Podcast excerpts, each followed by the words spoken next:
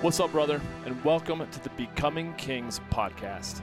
I'm Johnny King, and I'm a life enthusiast, growth mentor, and men's lifestyle fulfillment coach.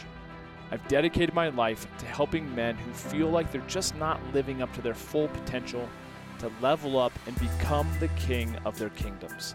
So whether you've been feeling stuck or numb or extremely angry with not living up to your greatest potential in any area of your life, then I'll be in your ears every week, dropping some truly transformative episodes to help you become a man that you're proud to be.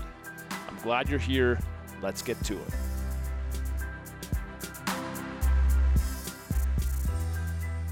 What's up? It's Johnny King. Welcome to another episode of the Becoming Kings podcast. I saw a quote recently that I really liked. It resonated with me. And it's a Chinese proverb that says, "Better to be a warrior in a garden than a gardener in war." Does that resonate with you as much as it does with me?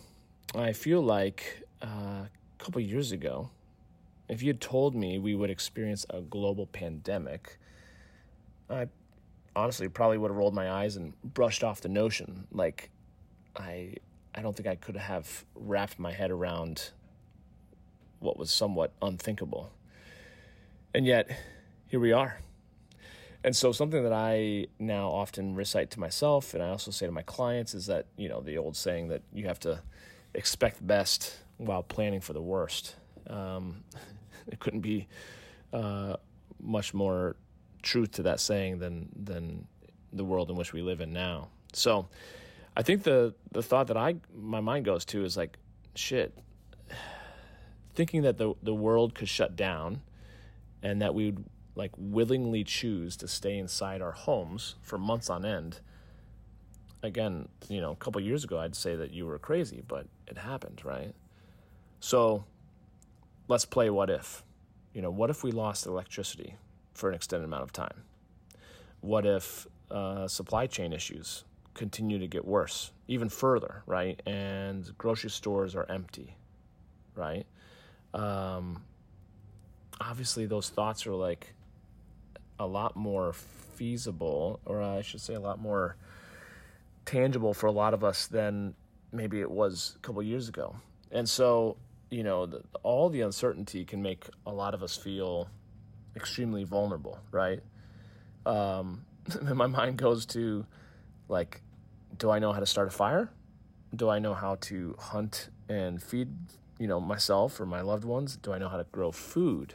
Do I know how to build shelter or filter drinkable water? I mean, I think a lot of it, people could listen to this podcast and be like, are you fucking crazy?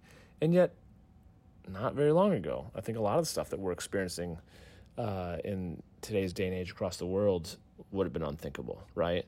So that's why I like the whole quote about better to be a warrior in a garden, aka being prepared, than a gardener in war when, you know, you're not prepared, right? The risk is so large if you're not prepared compared to if you are, right? So truth be told, when it comes to fire making and shelter making and hunting and all that other stuff, honestly, I'd be winging it at most for most of those things, right?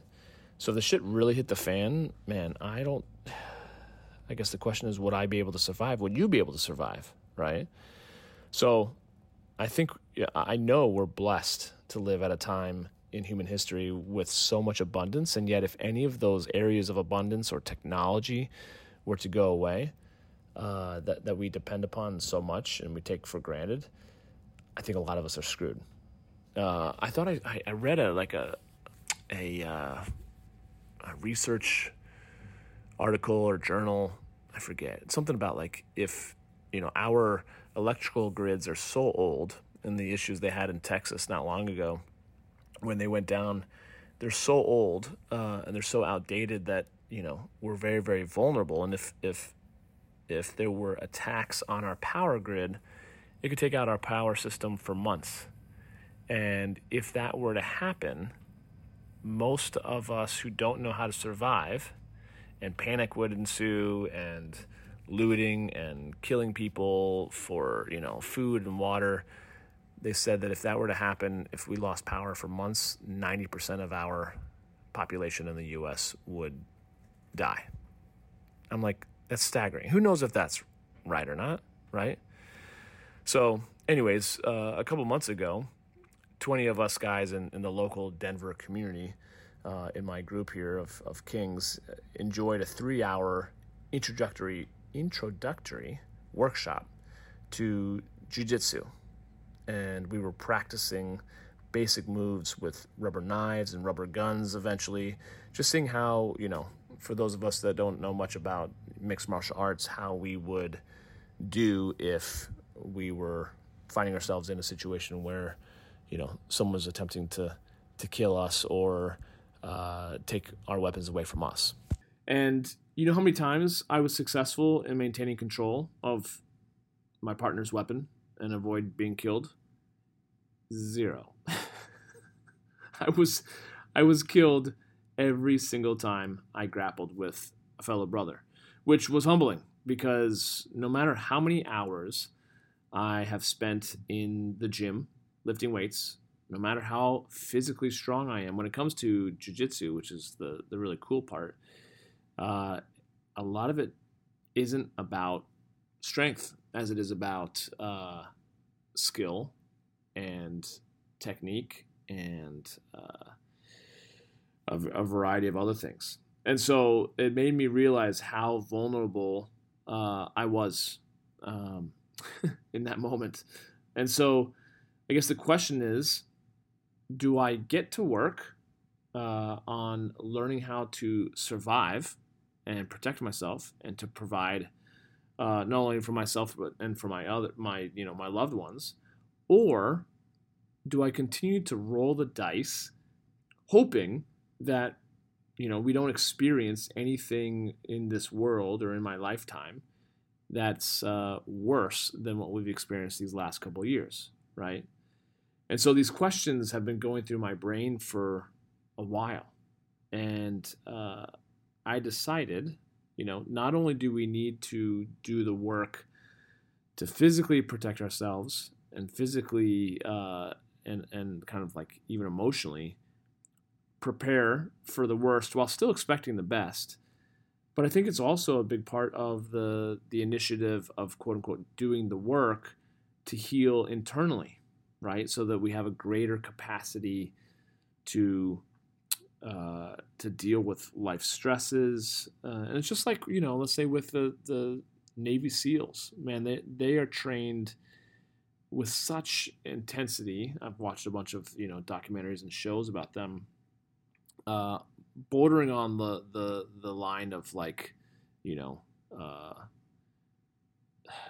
ridiculousness or chaos or, you know, on that line of someone could die if they panicked, so that they're prepared for when the shit hits the fan when they're in the field, you know? And I think that's a big part of what we must do as men, which is to first and foremost make sure that, you know, we can take care of ourselves, aka putting the mask on ourselves first before we're able to really be able to support other people, right?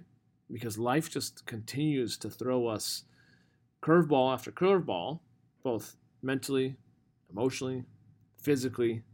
The older we get, you know, the more we're really, I should say, the older we get, the higher the probability we have of running into something crazy in life, right?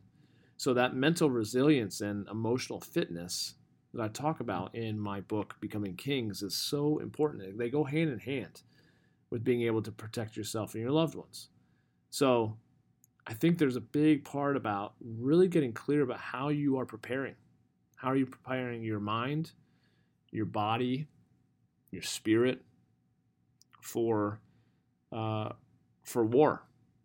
And that warfare may not be, you know, anything outside of you. It might be completely that war that goes on internally. It might be that war you must win against resistance or against, you know, aggressive approaches of, you know, maybe someone who's looking to sue you, or someone who is looking to threaten your relationship or your marriage, you know, or issues that come up that threaten the innocence of your children. I don't know, right? But we have to be willing to do the work to not only self-defend, defend ourselves, but also to defend what is important to us and our freedoms and our voices.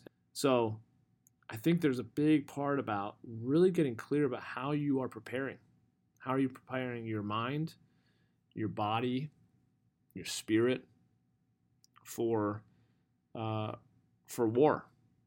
And that warfare may not be, you know, anything outside of you. It might be completely that war that goes on internally.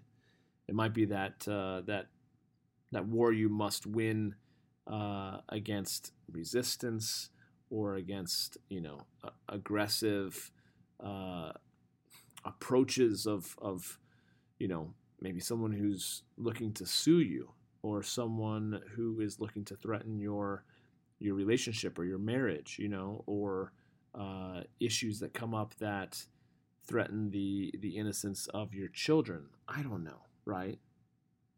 But we have to be willing to do the work to not only self-defend, defend ourselves, but also to defend what is important to us and our freedoms and our voices and whatever else that you hold near and dear to your heart. That's what I think, you know. So I think there's a big part of, you know, of this whole conversation that kind of really comes down to, like, do you feel prepared? If the shit really hit the fan, are you prepared? Better to be prepared and not have anything happen than to have something happen and not be prepared, right? Better to be a warrior in a garden than a gardener in war. I love that. Hope this has been helpful to you. I think it's a good notice that we should all be on, that, you know, do whatever you feel is right in your conscience to prepare,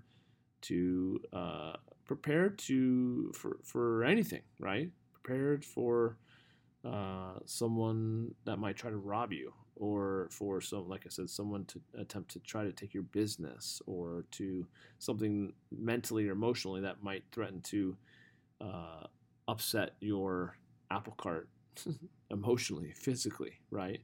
The greater the emotional fitness and emotional intelligence we have as men, as women, as human beings, the greater capacity we have to be able to take on stress without it debilitating us, right? So thank you, as always, for joining me. I hope you've enjoyed this episode, and looking forward to catching up with you on the next one. All right, take care.